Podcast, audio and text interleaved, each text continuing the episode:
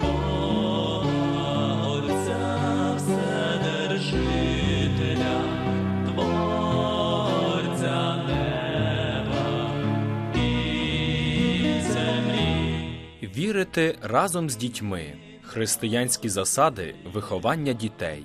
Передачу підготувала сестра служебниця Ірина.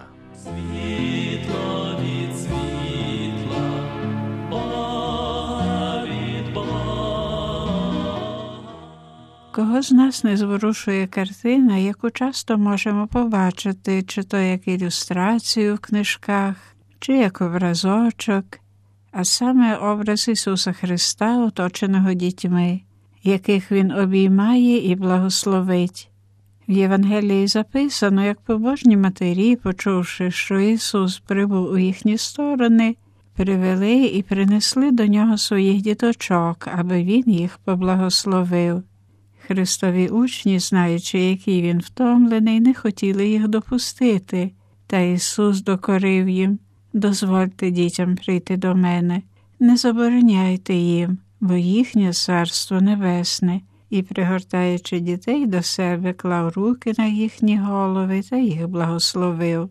Така поведінка Христових учнів була викликана тим, що Ісус прямо таки перевтомлювався цілоденними зустрічами з масами людей, оздоровленнями, довгою дорогою. Та Спаситель мав час і слово для малих друзів навіть і тоді, коли був змучений. Він докоряє учням за те, що не хотіли допустити дітей, показуючи тим, як мають цінувати дітей та дбати про них. Що більше Христос ставить їх за приклад і стверджує, коли не навернетесь і не станете такими, як діти, не увійдете до Небесного Царства. І як би хотілося, щоб діти назавжди залишились такими, щоб назавжди були в обіймах Ісуса Христа. Але, на жаль, нерідко дійсність є іншою. Немало сучасних дітей та молоді стали проблемою для батьків та для державних керівників. Не один батько журиться, що маю робити з таким сином, чи годі дати собі раду з такою дочкою.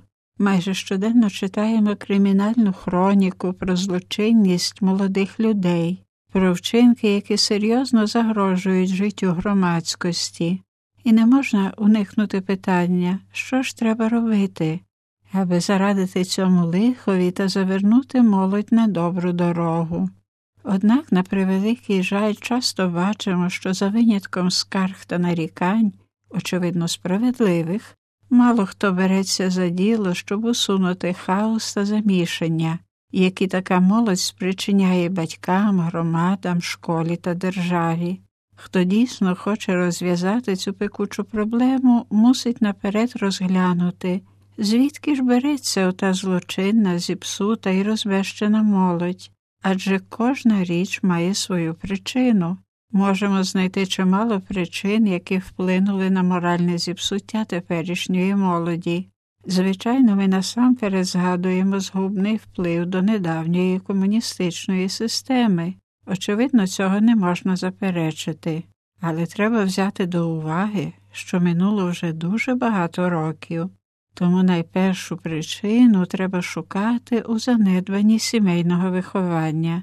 Саме родина є найпершою і найголовнішою школою виховання та духовним горнилом добрих людей. Ми ж добре бачимо, як у тій самій комуністичній системі зросли і кришталево чисті, ідейні, самовіддані люди, і найгірші злочинці. Якщо сім'я лиха, аморальна і нездорова, то переважно такими самими будуть і діти бо добре зерно не може розвиватись на поганій землі. Звичайно, бувають і щасливі винятки, але знаємо, що тільки добра, урожайна земля є тим ґрунтом, на якому може зрости та заколоситись пшеничка. Так само і з родинами, тільки добрі сім'ї є відповідним середовищем, в якому можуть зростати добрі діти. Годі сподіватися, щоб діти були добрими, якщо батьки є лихими. Хіба ж не каже наше прислів'я Яблуко від яблуні далеко не відкотиться.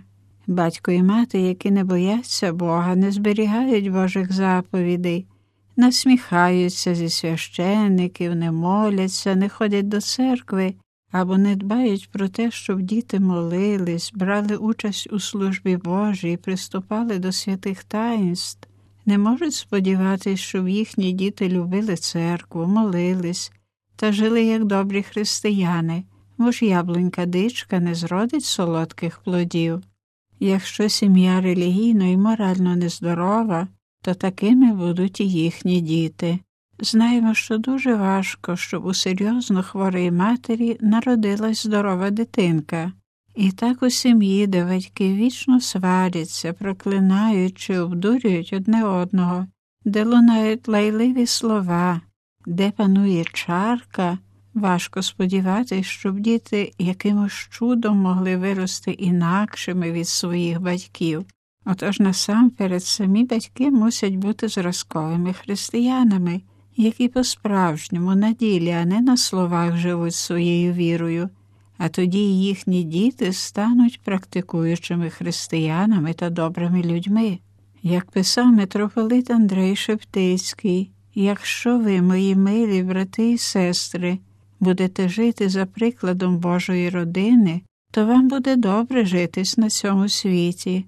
Бог вас буде благословити, сказав же Ісус Христос, де двоє або троє зібрані моє ім'я, там я серед них.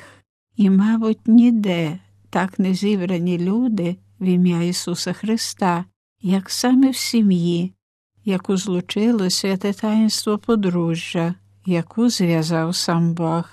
А біля вас у щасті і здоров'ї будуть зростати діти і на старості ваших літ із вдячністю та любов'ю віддячаться вам за труди.